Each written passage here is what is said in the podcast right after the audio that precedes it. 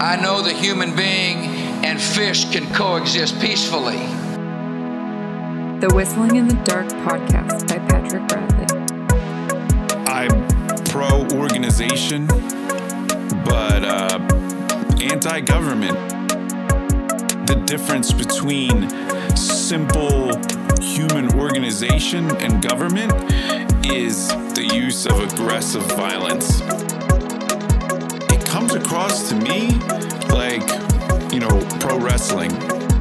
Some fake two sided battle, you know, between people that behind scenes are friends. There's an old saying in Tennessee, I know it's in Texas, probably in Tennessee, that says, Fool me once, shame on shame on you. If fool me, we can't get fooled again. Hey, hey, what's up, everybody? Welcome back to a new episode of the Whistling in the Dark podcast. I am Patrick Bradley. Today is Saturday, January 6, 2019, and this is episode 27.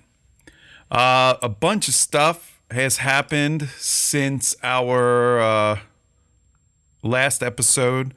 Um, I am going to try to cover a number of different topics. Uh, you know, I tend to tend to get off on some tangents and stuff, so we'll see um, how far I get through. Uh, but here's the here's the list. I would like to talk, I th- and I think I'm going to kind of do it in reverse order. Uh, as far as like the most recent thing, and then go backwards. Um, you know, I think sometimes when uh, when I listen to a podcast, uh, you know, like I am. Well, anyway, I'm going to start with Roger Stone. Roger Stone was in, uh, indicted yesterday, uh, so I figure that's probably the you know the top of mind thing. Um, and the government shutdown, I believe that also uh, ended yesterday. So there's there's lots of talk about that and the wall and Nancy Pelosi and airports. Uh, there is the MAGA hat wearing high school kids versus the drumming Indians. Uh, there's been some talk about Venezuela and um, a lot of rumblings. You know, it's they're uh, certainly talking about it like Trump and Pompeo are sort of pushing for regime change. I'm not, you know, super familiar with all that, but it definitely goes with the theme of, you know, a lot of what we've been talking about um, over the last, I don't know, six or so months. Um, it's uh, it's interesting. It's sort of a location change, you know, South America. Um, I wanted to sort of talk a bit about some of the stupid things some of my friends have said on social media recently, um, because you know I find it's it's a little bit of uh, insight into, um, you know, how regular or just average people are interpreting um, what's happening around them. You know, well we you know, we uh, libertarians sort of see things a certain way, and it seems really obvious to us.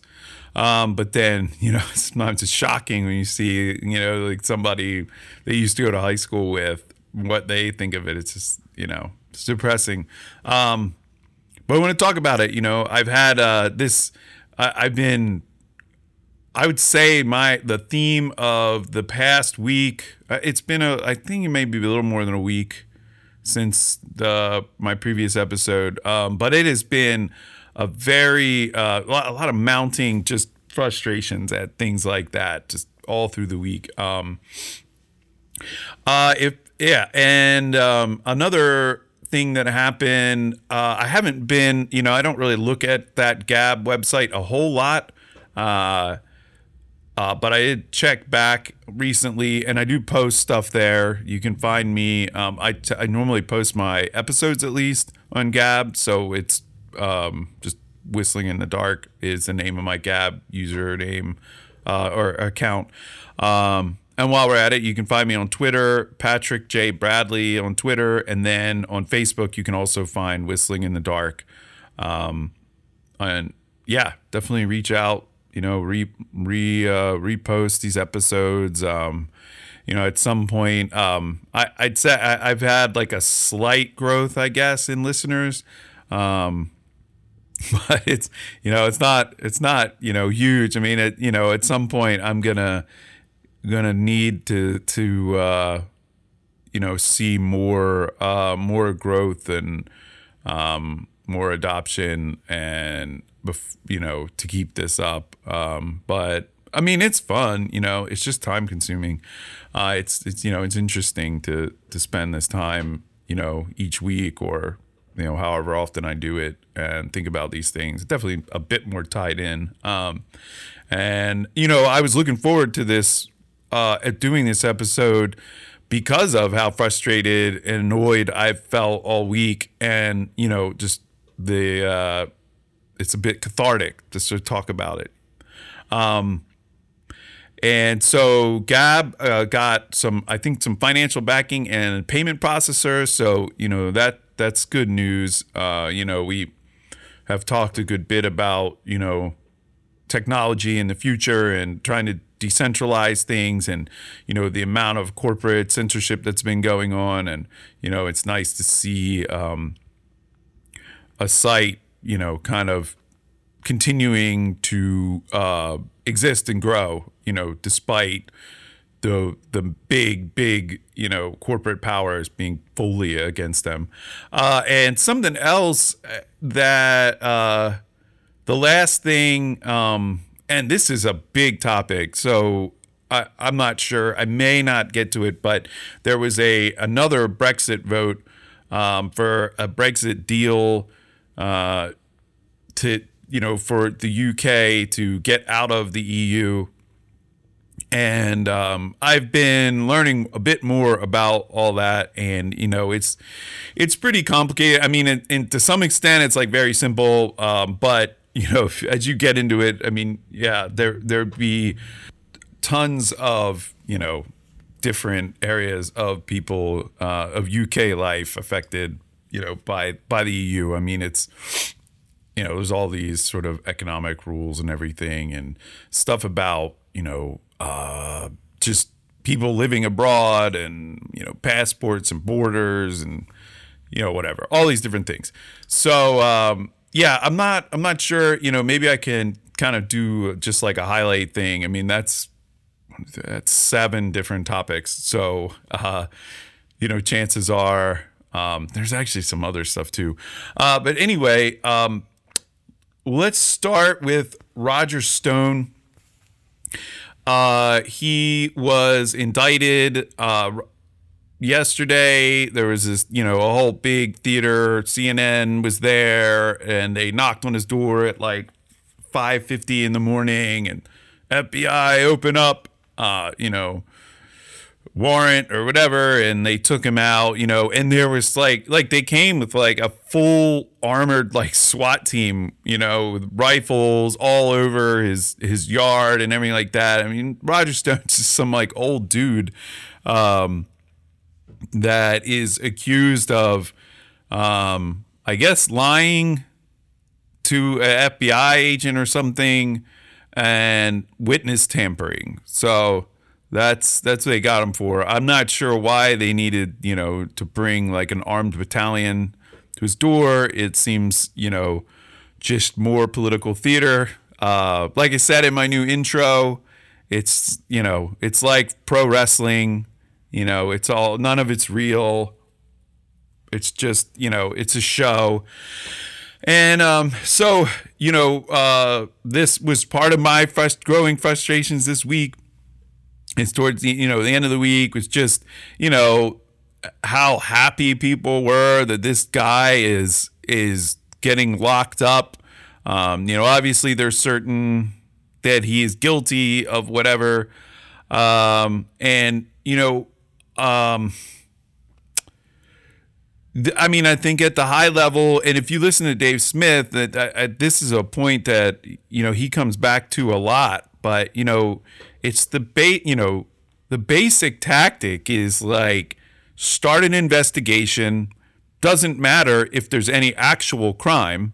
You know, like in this case, there it's about Russia and Trump and, you know, their involvement in affecting the you know the elections in 2016 um, you know and Dave Smith even talks about that it's like is there even i mean even if they found everything that they're looking for is there even a crime? Like is it like where exactly is the violation of the law? Like what law is it that says that uh, somebody campaigning can't like talk to people in russia? Um, I, I don't know if they have information or whatever. I, I you know just seems it seems weird. But even if there was like even if there's is something at the end of this road that if they discovered it, you know, it would be you know uh, actual violation of the law. You know the the point is is that that doesn't matter. Like it doesn't it doesn't matter. That's not like the you know that's not really the the goal. The goal is to start this investigation uh, and start to question people and basically try to catch people in lies. And then that's the crime, them lying. Like, even though there's no actual overarching crime, you know, it's, but if you, you know, if you lie about anything, during this, you know, situation or during these investigations, or you, you know, you talk to these other witnesses, I guess it's witness tampering or whatever, you know that that's all crime. So it's like they just basically invent the the crimes because you know they want to see these people locked up. But there was no initial crime to like set this all you know i mean to me i think it's like at the end of the day like if an investigate like all this stuff should hinge on the investigation itself bearing fruit. Like to me if you're investigating me for murder and you catch me in a lie somehow the FBI and they say, oh, well, you were, I, I don't even know why it, that's illegal, but I, I guess it's like you're, you're, uh, you know, hurting their investigation or whatever. And then, you know, at the end of the day, they never even charged me for murder. I think that that also, you know, this like lie or whatever should, uh, should be, be dropped. I mean, that's like, Obviously, they can abuse that power. There is no limits to them bringing investigations, you know. And it's another thing that came out was that apparently they had been investigating Trump for being an actual Russian spy like a like a real investigation. I mean, like obviously that's just like totally made up, right? Like there's no like there's no checks and balances to them. Like FBI can just pretty much do whatever their like higher up people want, you know? Like I mean, obviously, like the president of the United States wasn't on board with him being his him being investigated in that way, so he has no say in it. He has no say in what the FBI does. Um, yeah, I don't know. So, uh, I mean, whether or not Roger Stone did like any of these things, I mean, I just could care less. You know, uh, I am a gigantic supporter of WikiLeaks. Um, the fact, you know, these Podesta emails, uh, these are the ones. So, so this, so it's it's interesting, right? Like because again, uh, you know, we talk a lot about how the news spins this, right? So here's a New York Times um, article from yesterday. Indicting Roger Stone, Mueller shows link between Trump campaign and WikiLeaks. Okay, now remember that Roger Stone was uh, he is not part of the Trump campaign during this time. He was at one point, uh, but he is definitely not uh, part of it like during this time. So you know that that link is like so they're saying a person that used to work for the Trump campaign there is uh they're claiming the indictment shows that he talked to WikiLeaks. I mean, you know, so who cares? Definitely not illegal, but I guess maybe he said he didn't and then they think he did. So then they say, but obviously, right, this is all like the WikiLeaks thing is they're all trying to tie it to, to Russia, right? I mean, that's it's not about WikiLeaks. So the special counsel Robert uh, Mueller revealed on Friday the most direct link yet between parallel efforts by the Trump campaign and WikiLeaks to damage Hillary Clinton during the 2016 election using Democratic Party material stolen by the Russians. This is a big point. Like, that is definitely not an accepted fact, right? Democratic Party material stolen by Russians. And this is the key, this is like the key to it all. Because without tying it to right like it doesn't i mean it it's already so like loose and weird and like whatever. But like so so why why do i say that right? Like the some so new york times is stating it as fact that these podesta emails were stolen by the by russian hackers or whatever well, let's take a look at let's look at what Wikipedia says about it. This is uh, not WikiLeaks, Wikipedia. On March 2016, the personal email account of John Podesta, a former White House chief of staff and chair of Hillary Clinton's 2016 U.S. presidential campaign, was compromised in a data breach, and some of his emails, many of which were work related, were stolen. Cybersecurity researchers, as well as the United States government, attributed responsibility to the breach which was accomplished by a spear phishing attack. It's a type of, um, you know, uh, cyber attack, whatever. The hacking group Fancy Bear. And Fancy Bear allegedly affiliated with Russian intelligence services. Okay, so that already, right, doesn't sound like it's Russia. At least, certainly Wikipedia isn't sure. They're saying uh, the government attributed it to it to Fancy Bear. What is Fancy Bear? Fancy Bear, also known as there's a bunch of other things, Pawn Storm, Sednit, Strontium on all caps, is a cyber espionage group of cybersecurity firm uh, that CrowdStrike, I don't know who CrowdStrike is, has said with a medium level of confidence that is associated with Russian uh, military intelligence. Uh,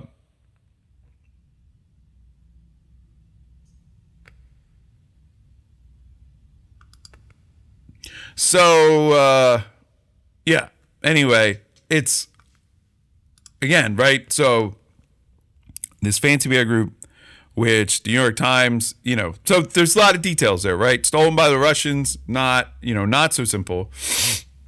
But it, you know, anywhere, any anyway, like the the main, you know, the main thing is, and and to me, like the uh, like obviously it's all this like Russia stuff, but to me, like one of the craziest things that's happened is that like they have somehow marginalized WikiLeaks Eh, oh, since um, you know this Trump stuff, uh, since Trump's been elected or whatever, uh, and you know, to my understanding, there's nothing.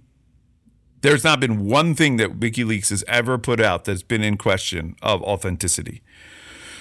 So, I mean, that Yeah, I mean that's it, right? They're on the list of like one, right? You can't say that about the New York Times. You can't say that about CNN. You can't say that about Alex Jones. You know, like there's nobody. There's no. There's only one actual like group, media group, that has just been a hundred percent accurate, and it's WikiLeaks.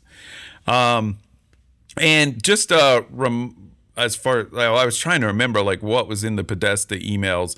There was a bunch of stuff uh, and uh, about the um, about Hillary's talks. Remember she was giving those like private talks where she was bas- uh, I think that's where it came from where she was basically saying like, "Oh well, you know, it's, you know, I say one thing, you know, I say one thing to, to you guys and then something different when I'm out in the public, you know? So she's basically just admitted to saying like whatever it takes and lying to the public, but don't worry, like I'll do the bidding of you rich people. Um, so, you know, I think that's one of the things that came out of Podesta emails. Uh, another one was her getting the questions from CNN. Like you, I mean, you talk about like collusion or affecting elections. Like they've been caught. I mean, that's it. They're caught red-handed. The, the emails describe the question. They were sent before the interview, and then the questions were answered in the in, or in the debate.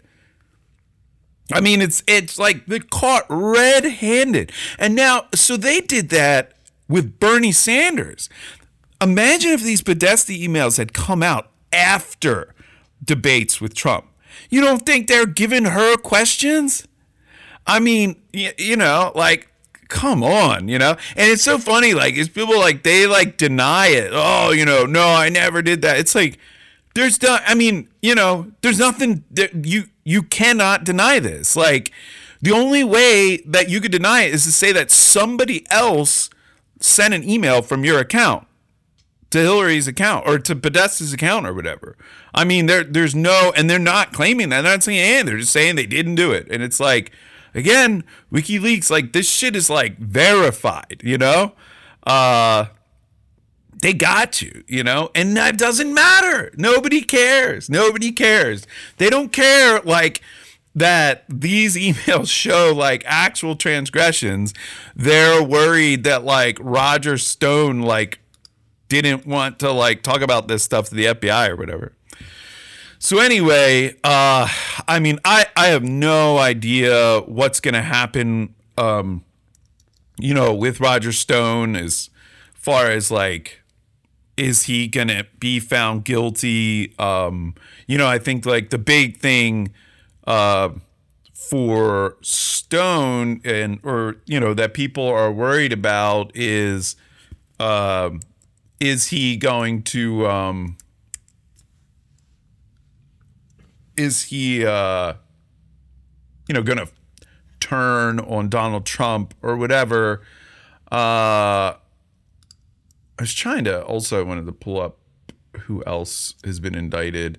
Um, does seem kind of doubtful. Um, you know, he, I mean, this guy's been through a lot of a lot of stuff. Again, not offending uh, Roger Stone. Um, as far as him as a person, I have no idea. There's some like I, I've yet to watch it yet, but uh, some crazy Netflix documentary on him. He goes back to like to like Nixon uh, and um, Watergate, and apparently he's like a power lifter. He has a back tattoo of Nixon's face. He's a really odd guy. He almost like I feel like there's some sort of like kindred spirit to to John McAfee. This uh, the security like McAfee security that is now a big Bitcoin guy, and I think he's back on the run. Was accused of murder, and I don't know. Anyway, uh, so I don't really know what to say as far as like what the future holds with Roger Stone. Um, you know, it's it's it's pretty crazy. You know, we like if you do listen to Alex Jones at all, you actually hear Ro- Roger Stone pretty often. I mean, so this is like a dude that's just like again an anchor or whatever, a regular guest you know, he's on Alex Jones all the time and to get fucking locked up, man. The FBI, just stormtroopers came to his house. And um I don't know, we'll see. Uh, but it's certainly like a next level, you know. It's one thing to like kick Alex Jones off Twitter. It's another thing to like actually arrest his people, you know, people on his show or whatever. And I, I mean, I think Alex, uh, excuse me, uh, Roger Stone is is a lot more than just you know, an an Alex Jones guest. He obviously has had like a career, you know, um, totally independent of him. Um, yeah. So anyway, I, yeah, don't know what else to say about Roger Stone, or you know, I just feel like it's me just being annoyed. Um, but we will be watching that for sure. Um, so another thing the next thing I wanted to get to was the shutdown ending. Um, so apparently it was, I guess, the airports that like really broke uh, Trump to uh, finally to to finally you know capitulate or whatever. So I guess basically he was saying that I will not negotiate uh, the wall, you know, um, before like like I will basically what he said now is that we have a temporary like reprieve. The government's back open and then we can negotiate this wall stuff during this temporary thing. Uh, basically, that's like the opposite of what he said in the beginning. He said that you know he won't do that. The government will stay shut down until he gets funding, you know, approved for the wall. Uh, but you know, it's it's extended and extended, and you know, we talked about it before. I mean, it's just like just two people. To, you know, the, he blinked basically, and I believe it. You know, the airport stuff is really bad. I mean, it's definitely um, people, you know, losing, not getting their paychecks, but I do think that uh, across the entire country, you know, it's a pretty small percentage of people that. Um, you know, receive government paychecks, federal, you know, government paychecks. Uh, but you know, I guess the the airport stuff is really visual. You know, it affects a lot of people. Um, I I don't know what percentage of people are flying over the last like few weeks, but um, certainly a lot of people see it and hear about it on the news. It makes you, you know, whatever. So, you know, that's the whole thing. You talk about um, and there's a whole lot of talk about how Pelosi, you know, Pelosi outdid him. Uh, you know, it's just kind of like, did she? I mean, she didn't. Why did he blink? He blinked because of the airports. She didn't do that. That's just like what happens, and he just didn't. He didn't see it coming. I guess I don't know. He didn't. I maybe he thought she would give in. Uh, I mean, I would say it's just you know he lost the media uh, you know, the media battle over this. Like he, you know, I think, like I said before, it's just as much a Democrat problem as a Republican problem. Like the Democrats could have easily approved the five billion dollars. It's like a tenth of a percent of the budget or something, you know, for this thing that's usually important to the Republicans, but you know, they didn't. So they were keeping people out of jobs just as much. Like they were, you know. So anyway, I mean, I don't like.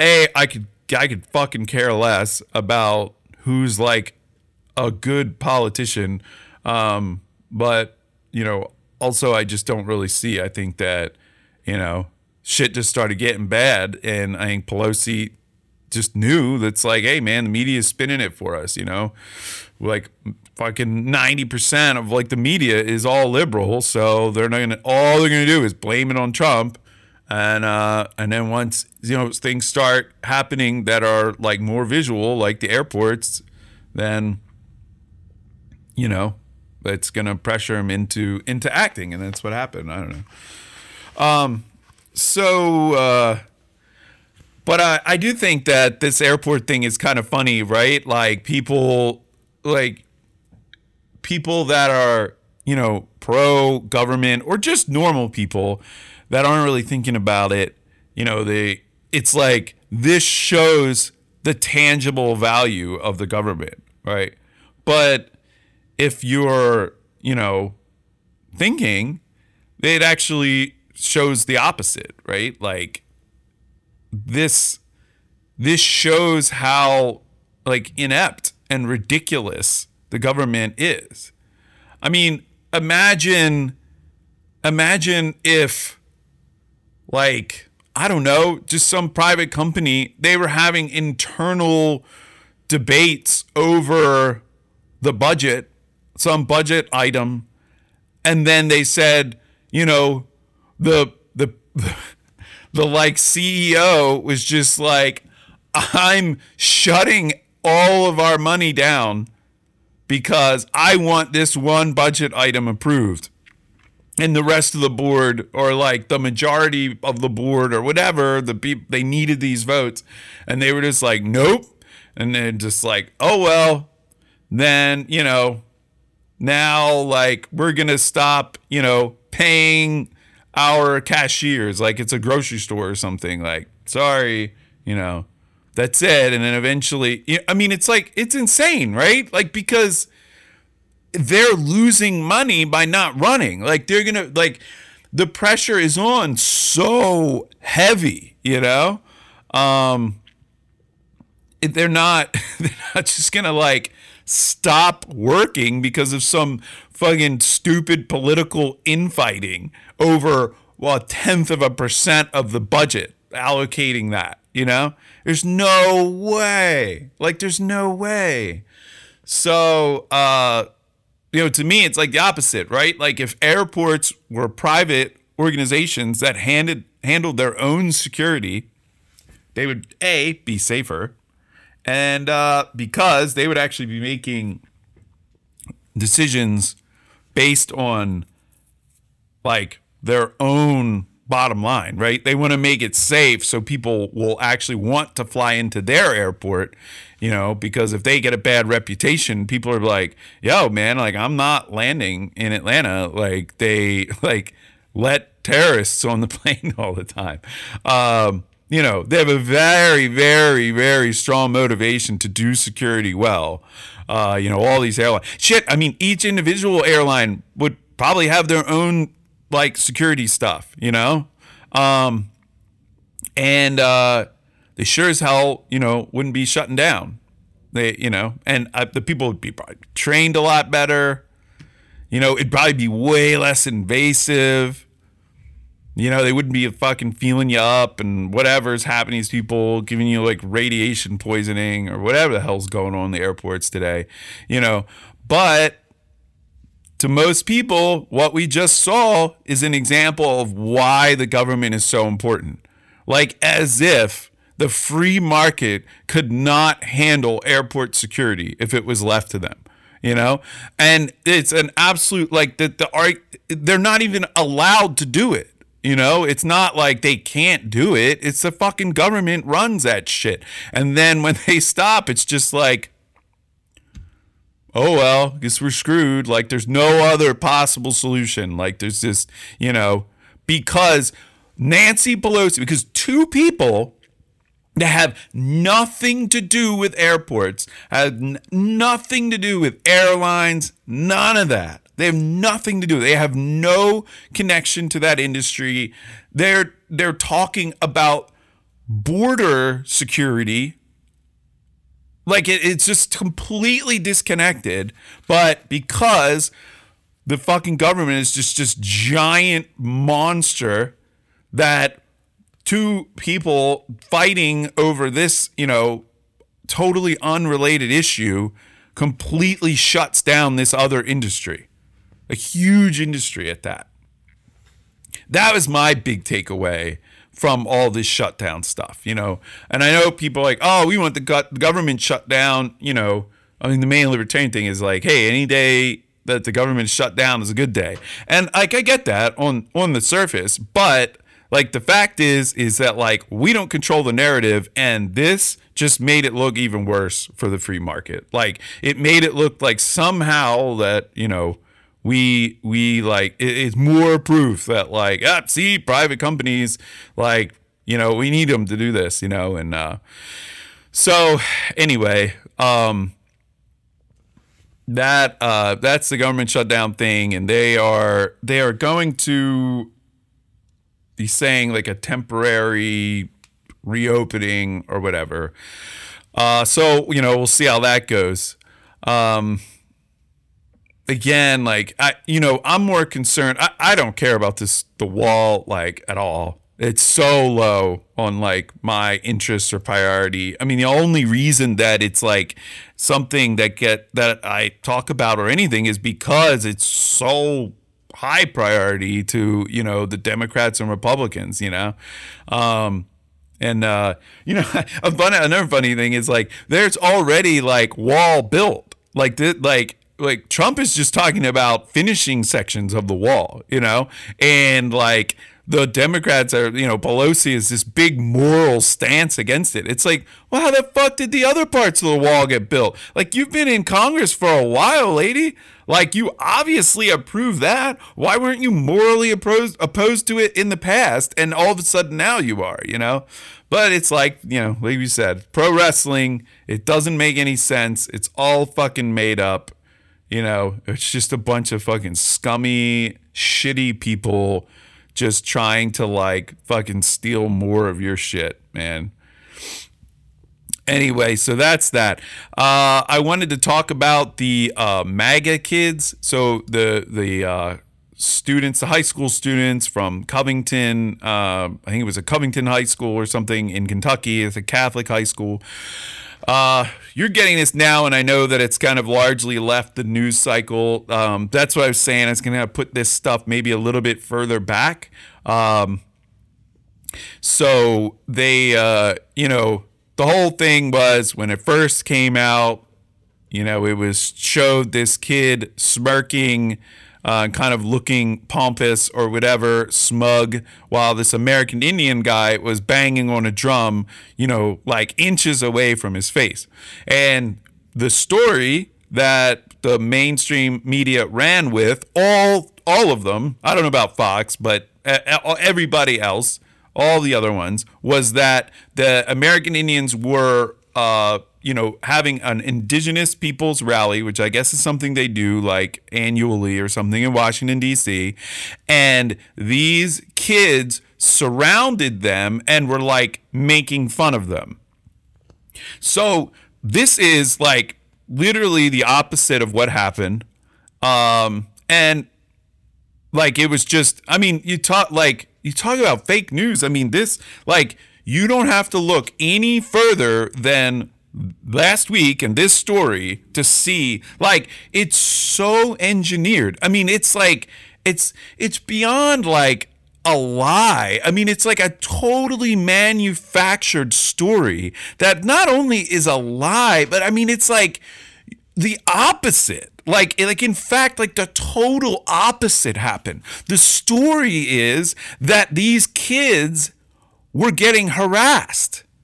That like because they were wearing a hat in support of their president the, in the United States. They were getting physically threatened. They were getting threatened with violence by adults, by the, the black Israelites.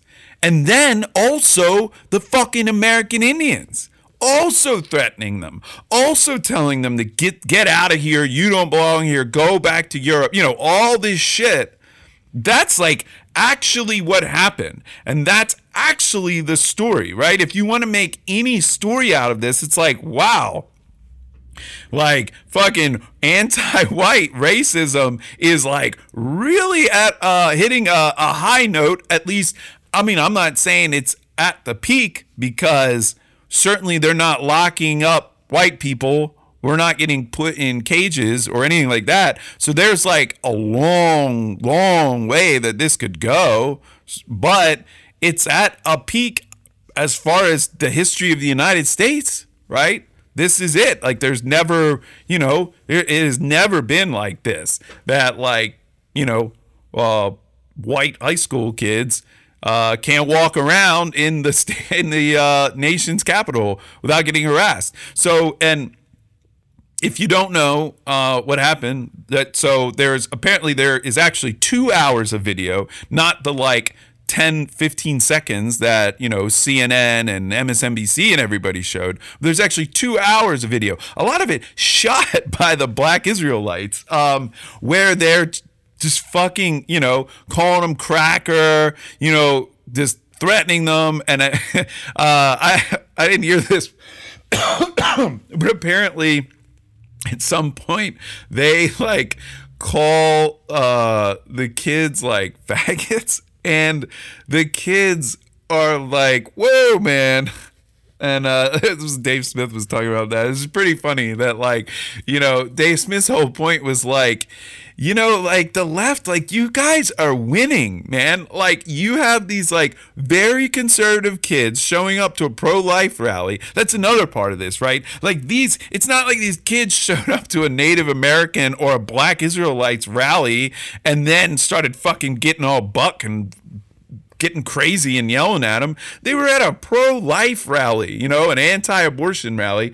And, um, you know, and and and all this stuff went down, and like, so these kids are like pretty conservative, you know, Catholic Christian people, totally against abortion, you know, all this stuff, and like these black Israelites are calling them dusty ass crackers and threatening them, you know, with violence, but then they say some like, you know, slur uh, against gays, and like even these kids were just like, whoa, man, like that's not cool, you know? And it's like a real honest reaction from like you can see they're just like, whoa, you know, like that's the thing. Not being called dusty ass cracker, not getting threatened with violence, you know? And um anyway, so it's pretty funny and uh that you know, that that it's I don't know that this whole thing is like turned around. I mean, it's just so this is another this is a big part of the, the annoyance, the growing frustrations of the week. You know, the Roger Stone thing of like no crime being committed yet, them keep them, you know, another person they indict over a non-crime of just you know, lying inside of an investigation of a non-crime, the shutdown, how it's all spun like uh, you know how how somehow even though it's a complete failure of the government and centralized planning uh, you know it still looks bad for the free market somehow. And then this stuff this was you know just fucking ridiculous man. You know it's just like children and being threatened by adult men you know? So anyway the the video shows like these black israelites yelling all this stuff a friend of mine made. I I wasn't really too aware of them, but the black Israelites, uh, yeah, a buddy of mine compared. He's he's like they're they're fucking insane, man. He's like they're like Westboro Baptist, kind of like crazy, you know. So anyway, so that's like like they're yelling and threatening these kids, and like the kids are just like kind of laughing or whatever, and then like um and they're they're sort of they're hanging around. I mean, the kids don't leave, but like, who fucking cares, right? Like, it's so they didn't leave. They're just they're just there, uh, and um, and then the kids start like chanting like school songs or something, like whatever, and um, and at some point, then like I guess that was like their response or whatever, and at some point. Uh, then the uh, that's when these like American Indians come over so you have three like totally unrelated groups, right?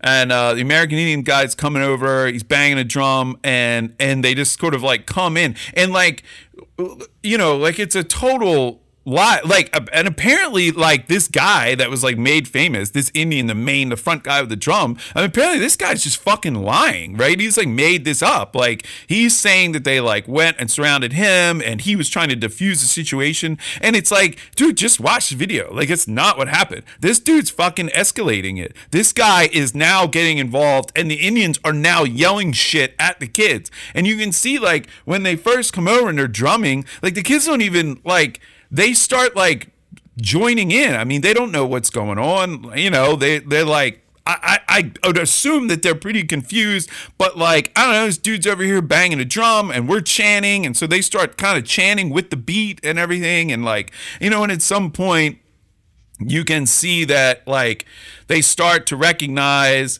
uh, you know, and and um, anyway, like the whole thing is like the kid, you know, the the main kid in the front. It's like the fact that this dude is demonized is just like insane. Like he literally handled it perfectly. He sat there, he stood his ground. He, you know, he was sort of smiling. Didn't know what was going on. At some point, you can see him stop smiling as he starts to hear the shit that the fucking Indians are saying, and then uh, even it gets to a point. It's like at one point, some guy in the uh, in the Covington group starts to say something back. You know, starts kind of getting angry or whatever. And the smirking kid, who's not smirking anymore, tells him like, "Whoa, like." Just kind of shuts it down. Just says like, "Hey, you know, it's not cool," or whatever. Like, don't say anything. You know, just don't say anything. And it's like, oh, he did everything perfect. Like, how can you like what is there to hate? Like where exactly is the white privilege in this? You know what i mean? Like it's just some fucking kids just walking around getting harassed by adults by adult men you know? By fucking army vet you know? But like it's his fault. And so, and you know, as usual, right? The lie gets all of the media attention, and then the tiny little apologies. You know, like it's like the uh, that chick S.E. Cupp that you know Dave always talks about used to be on a show and Dave Smith used to be on there. You know, she does a whole fucking section of her show on it just vilifying these kids. I mean, just, you know, telling them that they're raised badly, you know, the school's bad. Oh, like, what are they? How it doesn't make any sense what they're doing. She's claiming they said build the wall. Again, go through the two hour video. Did they ever say build the wall? And who fucking cares if they said it?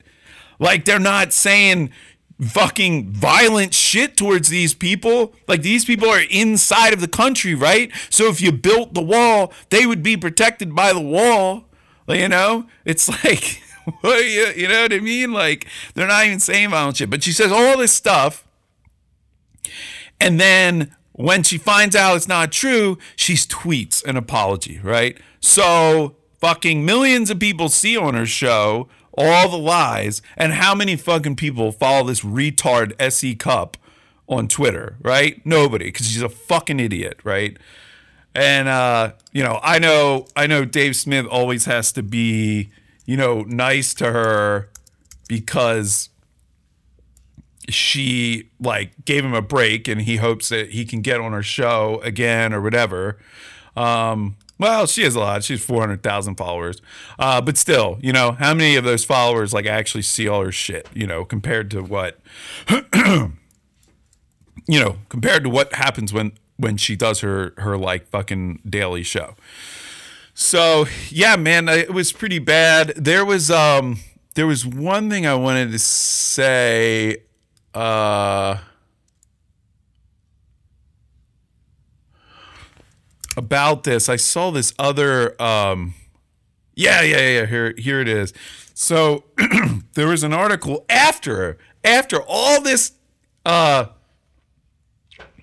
after all this happened, right? All this has come out now, and this person, Father Edward Beck, I guess he's a Catholic priest or something. He, he writes a fucking CNN article called "MAGA hats don't belong on a Catholic school trip." In a recent tweet of mine that went viral, I made three simple points about the now infamous Covington Boys incident in Washington, D.C., right? And of course, this is before, right? This is when the only thing that you saw was the, you know, smirk and standing there looking at an Indian guy. One, the boys acted inappropriately. Two, chaperones should have intervened. Three, the boys should not have been permitted to wear MAGA hats if they were representing the school. So that's what this fucking retard tweeted. I welcome this opportunity to expound on these comments in more than the 280 characters that Twitter allows.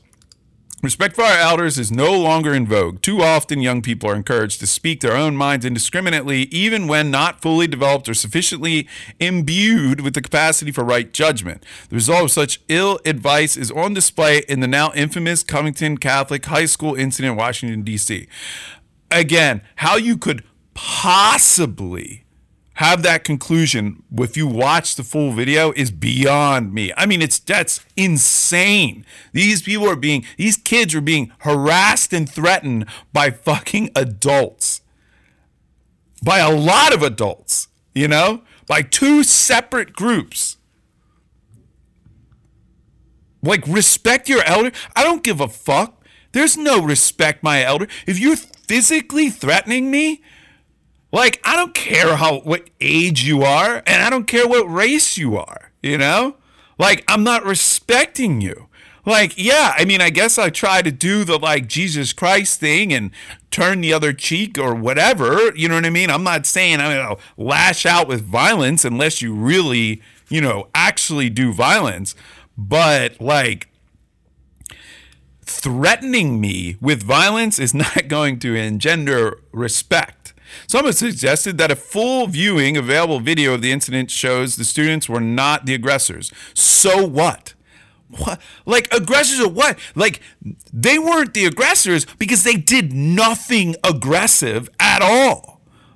That doesn't it doesn't matter who moved toward whom first. It doesn't matter who provoked the incident. It doesn't matter that some ad- adults may have acted poorly, may calling these kids dusty ass crackers and threatening to fuck violence on them. That may be acting poorly. Like, get the fuck out of here. What, like, what the fuck is this dude talking about? He's a fucking priest. Yeah, okay. Great. So what? Like, what, like, in what, like, universe does it not matter who moved towards whom first? They, they didn't move. Like, it's not who moved towards whom first. There is only one group that moved towards another. It's not about first, it's the only movement that occurred. What seems clear to me, rather than stand their adolescent ground in a confrontational and seemingly mocking way, the boys should have simply turned away. Okay, right. So he's all, he's already inconsistent. So he's not saying it's not about who moved towards whom first. He's saying these kids should have just retreated. These children should have retreated from the adults. In fact, in his exclusive interview, Nick Sandmann, the student who went face to face with Nathan Phillips, he didn't go face to face. Nathan Phillips got in his face. In hindsight, I wish I could have walked away and avoided the whole thing. Sure, that would have been better. But again, it's a 16 year old kid and a grown man. What, why, like, and this brings me to like one of my like really, really fundamental problems I have with all this shit, right? Is the standards is you know people talk about like being racist and stuff but that in in hidden inside of that is such a fundamental level of racism. Like it's just core it's so close to their face. It's it's like it is their eyes. They it's so close they cannot even understand they can't see how they're racist. This guy right Father Edward Beck. He cannot see how racist he is because he's saying that, yeah, these black, uh, you know, uh, the black Israelites or this Indian Nathan Phillips, right? That that that the Nick Sandmann, the 16 year old student, white student, he should have retreated. He should have turned and went away while the uh, Indian Nathan Phillips was, uh, you know, going after him. So, like, just like see how like unequal that is. Like, like basically what you're saying is like, look, like we can't expect other people, other races. Like we don't hold we don't hold uh, American Indians to that standard. It's okay for them to aggress against a child. It's okay for them to like get in a kid's face and be aggressive. And but because you're white, like we're you know, we just yeah, man, just like turn and walk away. And it is good advice. It's good advice for everybody, but it's also good advice for Nathan Phillips, the American Indian in this uh, situation, right? Like, why is it not part of the the discussion? Like, why is there no questioning of his actions or no questioning of the Black Israelites' uh, actions, right? because they're fucking racist, man. They're racist. It's such like a core value that they just have like rock bottom expectations, and that's what I've always, always felt. And this go to on the like the whole liberal side. It's like they just don't see it that way. Like they they just don't get that it's like you are demeaning to like minorities to uh, particularly black people. You know, I mean, this American Indian thing. This is, uh, but it just shows it's the same idea, right? But you're so demeaning, and your expectations are so low, and like when you have like these just just no i mean no expectations for another person you just expect them to be shitty like it starts to become self-fulfilling like you just you know any little thing, like, you know, anything they do, it's like, ah, whatever, man. Like, they're just fucking shitty. Like, that's what we expect, you know. But you, right? Like, uh, you know, that's like that's like how you know how how you're raised, right? Like that's how you like raise a, a, a child to be like good, right? Like you have high expectations. Like at the end of the day, it's like, look, I don't care what these other kids are doing. That's not my fucking problem. Like, I'm worried about what you're doing. And in our family, we have high standards. Like, we have a certain expectation for your behavior, and you, like, fell below that. Like, this priest has, like, sky high expectations for the kids' behavior, and he has none. Like, he doesn't fucking care. He does is like, whatever, man. Like, it doesn't matter. These American Indians, they're to get in your face and they're to be banging drums and they're to be telling you to get the fuck out of America and go back to Europe. You know, and these black Israelites are going to threaten you with violence, call, you know, throw out homophobic slurs at you and, you know, racial slurs and all this shit. We don't fucking care because we don't have any high. We got, that's what they do. And that's what this fucking priest, you know, that's what's in this fucking dude's head. Like he's the racist, you know? Anyway, and the, I don't know, the MAGA hats, like who fucking cares? It's uh the Make America Great slogan has become political code for an agenda that is often in opposition with the teaching of the Roman Catholic Church whatever. Who fucking cares what the Roman Catholic Church thinks? They're fucking like the most fucking rapey organization in like the history of the world. These fucking pieces of shit. Just fucking pieces of shit. This guy, Father Edward Beck, what a fucking piece of shit, you know?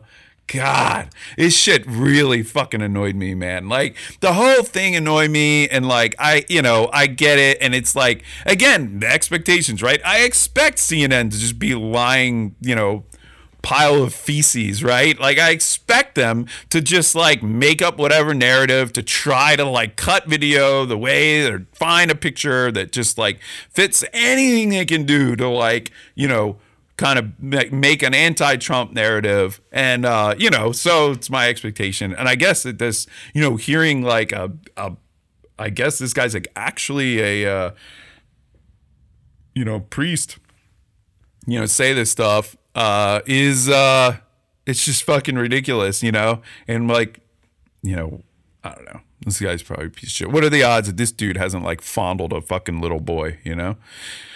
Uh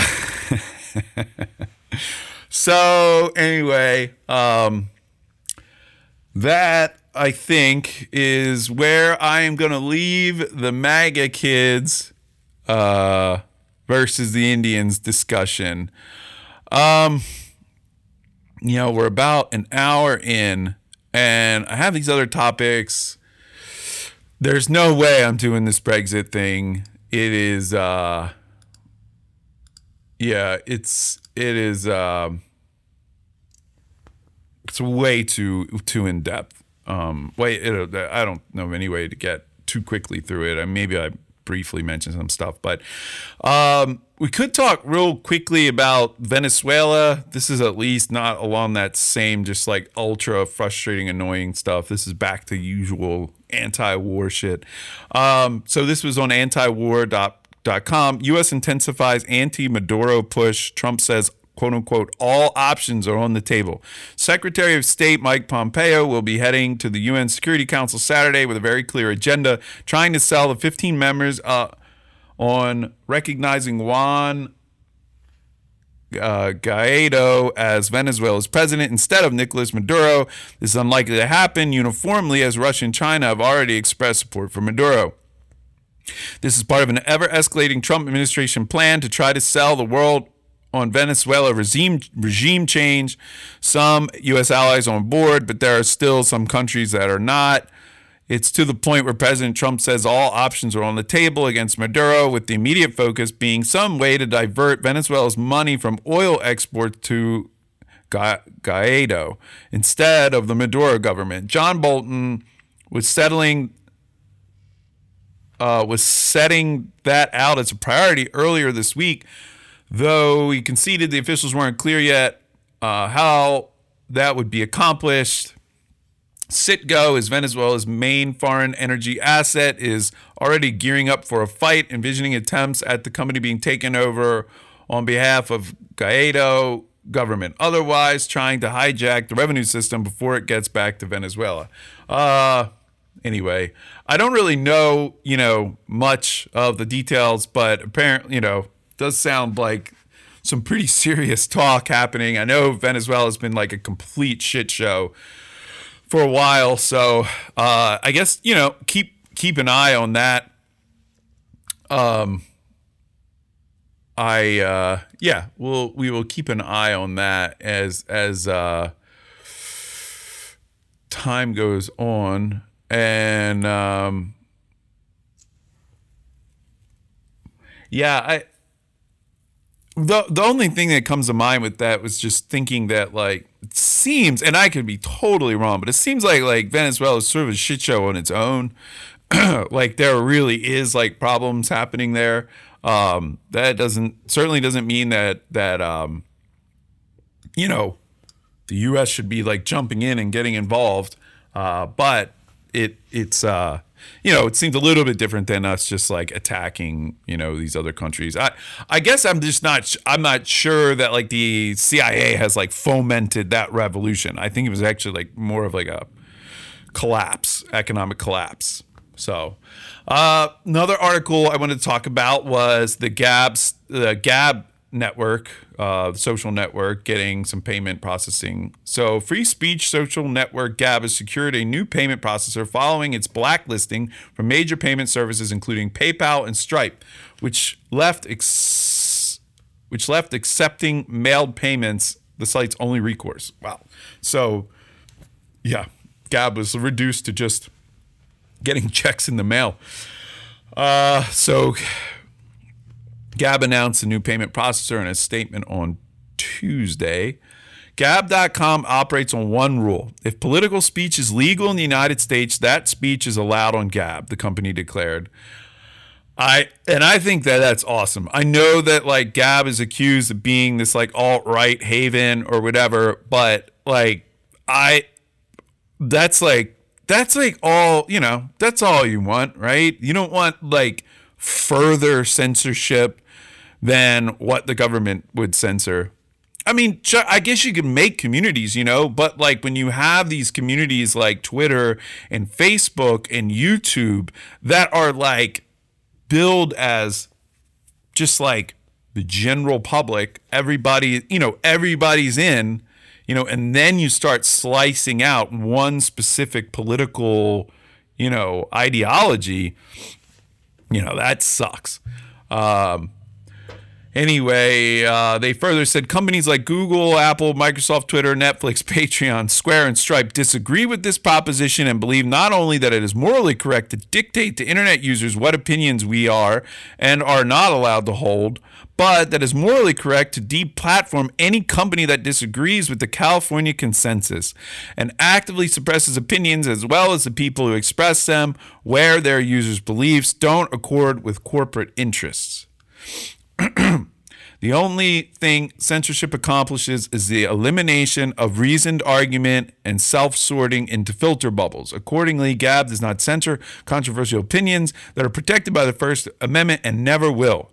Gab continued, people everywhere are waking up to the significant danger of allowing banks and large technology companies to police their opinions and what they are and are not allowed to see. Companies like our own, like our DNS hosting provider, Epik.com, and our new payment processor, Second Amendment Processing, recognize both the danger of kowtowing, kowtowing to online mobs and the significant upside potential of serving as the backbone of the free and open internet. Gab concluded, We are immensely pleased with to be working with the Second Amendment Processing company that recognizes that freedom of speech is not a means to an end, but an end unto itself, and we recommend Second Amendment processing to any company with difficulty securing payment processing services for political reasons. So that's pretty cool. Uh, I like uh, that's actually I was wondering about this. So Second Amendment processing. That's That's right in your face, huh? So that's um yeah, that's that's what's going on with Gab. So things look pretty good, right? So now there is a DNS provider um, that and a payment processor that is like, you know, libertarians and conservatives and stuff can use. Um, so that's cool. I don't know if they're sitting on top of some other technology that then Second Amendment processor can get taken down, but uh, as to now, you know, it's pretty, um, you know, it's pretty good. So that's what I wanted to say about Gab. And again, you can you should join Gab, and you can find me on Gab as Whistling in the Dark. And I always post uh, I post the episodes there. Um, one thing I wanted to say, you know, um, about uh, so those kids, I, I, forgot to say this, but the MAGA kids were there, you know, for this, uh, you know, pro life rally or whatever. And somebody posted this, and this was from 2014, um, and it's it's abortion ratios by women, uh, age and consent, and resident and county. Okay, so it's basically the number of abortions per 1,000 live births. So if the number was a thousand, that would mean for every baby born, there's a baby aborted.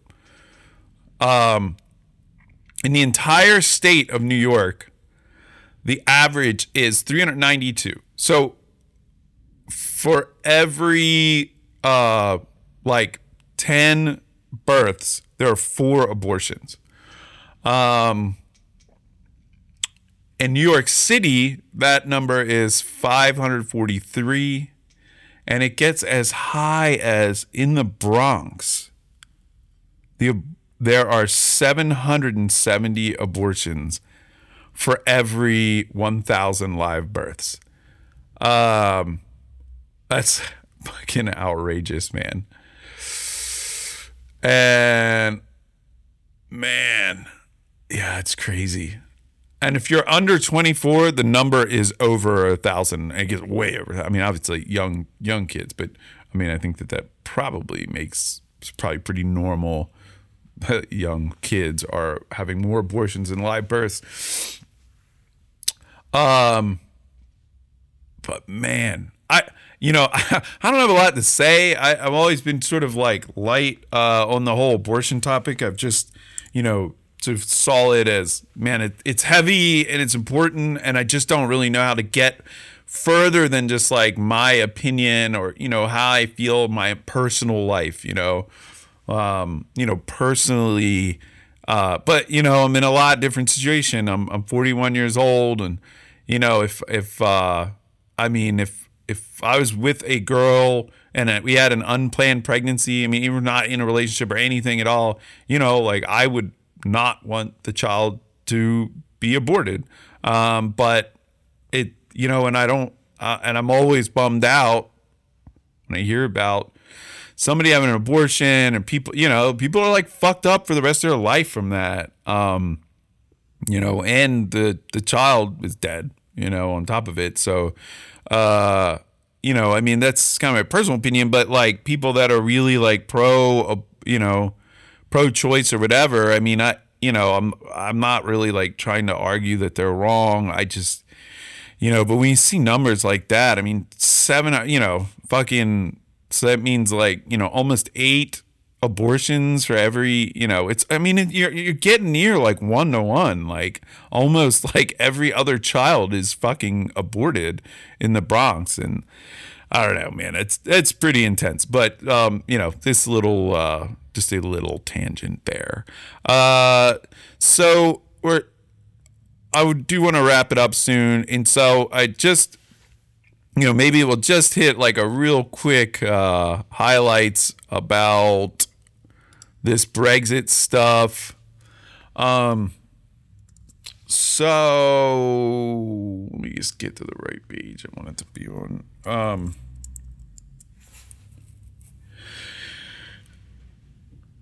so there was a so basically you know there was a um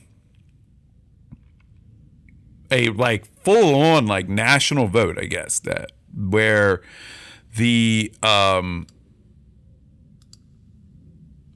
um, the popular vote in the UK was that they wanted to leave the European Union.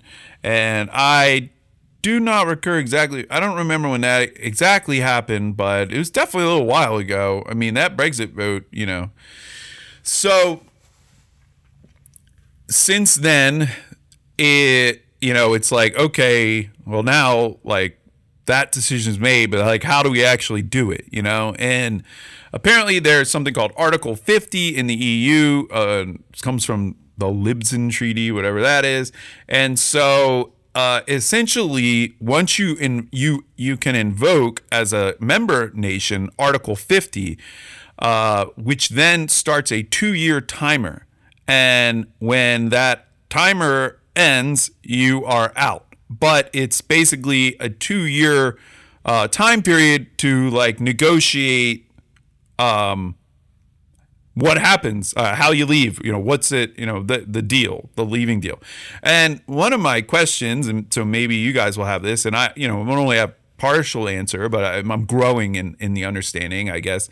It was kind of like, what is the deal? You know, what what do you, what are you negotiating? It just seems like, okay, I'm out. You know, so what what happens now? Uh, you know, one of the like there's lots of stuff, right? So there are UK, there's like, you know, a few million UK citizens in other EU countries living there right now. And then there are a bunch of other EU citizens from other EU member nations that are living in the UK. And so part of the, you know, negotiations or the deal has to be like, well, what what happens to them the day this is up? Like, you know, what about our passports or what about driving cars like across state line or, you know, these country lines? Like now you're now you're leaving the EU. You know, you're not just like leaving uh, you know, uh, one member nation to another one. Um, so that's like the kind of stuff.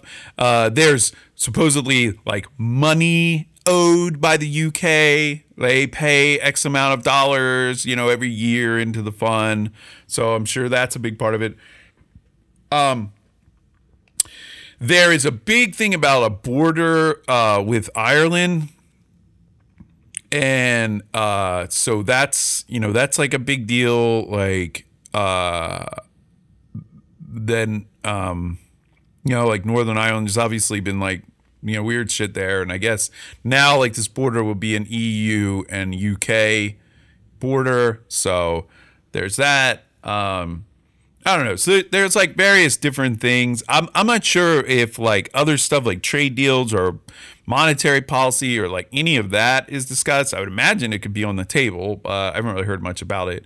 Um, but anyway, so March 29th, 2017, uh, which just so happens to be had been my 40th birthday, uh, they triggered or whatever invoked Article 50. So on Friday, March 29th of this year, um, you know, like two months, the if nothing happens, the UK is out.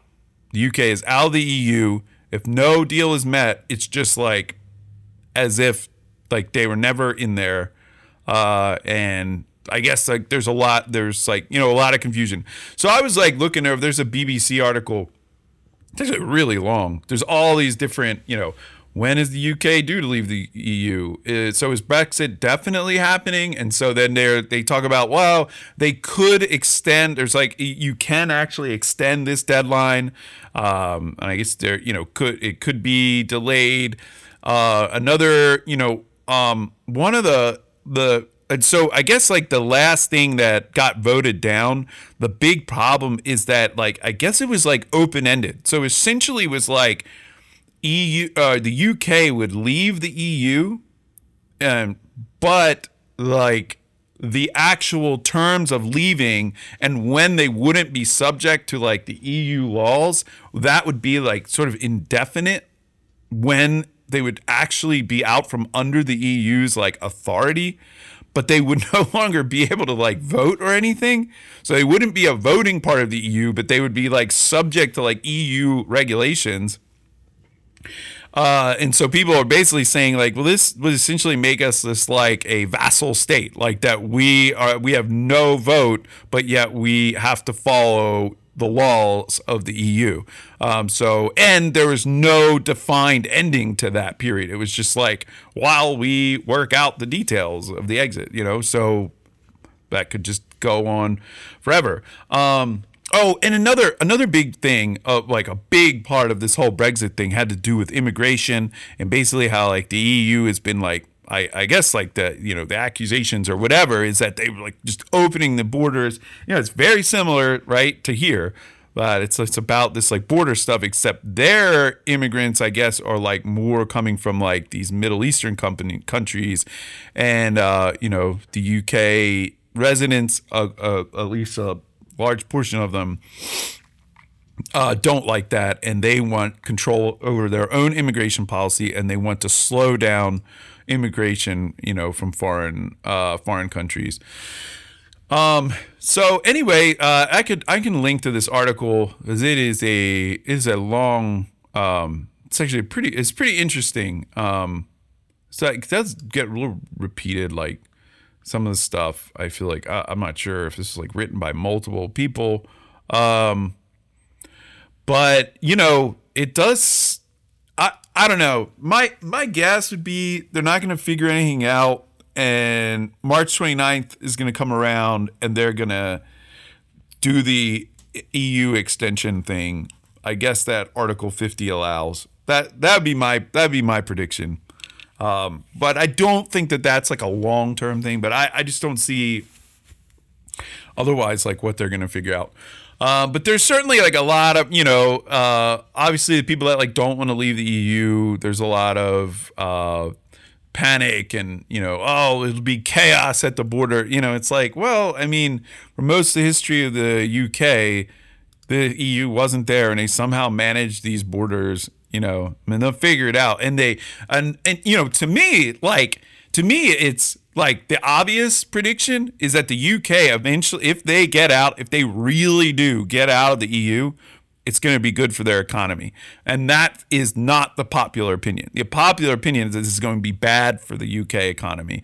But to me, right, why do you want a super government over your government? Like it just adds inefficiency, right? Like there, there's no, you know, any way you look at it, if you're looking at it from the Austrianist perspective, like you don't have to really get that in close. It's just pretty clear, right? Like less government is going to be more freedom and it's going to be, you know, less regulations that the UK uh, businesses are going to have to deal with, you know, lower taxes. They'll get to keep more of their money you know, it's just going to be, it, it's going to be easier. I, and uh, they're not now, and their bank then issues, you know, their money. And like, obviously, like a central bank sucks.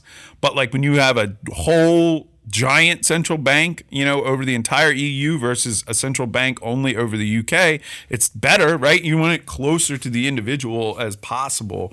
Um, so, you know, I think, um, I think it's going to be good for them uh, for for like regular people in the UK. Uh, but I don't know if they're actually going to get it. That would seem surprising, but you know, we'll see. We'll see. Uh, so yeah, I'm gonna wrap it up there. I hit hit all the. Uh, I did hit all the topics. I didn't get into my stupid friends on social media. Uh, but I'll leave you with this quote: "You aren't poor." Because another poor person came to your country. You're poor because rich people exploit your labor. Um, that's just some dumb idiot um, that I am friends with in the real world. And so I'm also friends with her on Facebook, but, you know, uh, exploitation of labor. Total nonsense. So anyway, uh, I will hopefully get a, uh, you know, trying to get back to a little more frequency. I believe this is just my third episode of 2019. Um, so, you know, not quite the frequency that I want, um, but I uh, feel like I'm getting back into it. And definitely this last week or so, I felt like a lot more sort of like tied in throughout the week and hearing, you know, taking notes, saving links, reading articles, watching stuff, and um, just getting the juices flowing again. So I will, uh, I'll keep, I'll keep it up. And uh, until next time. Take it easy.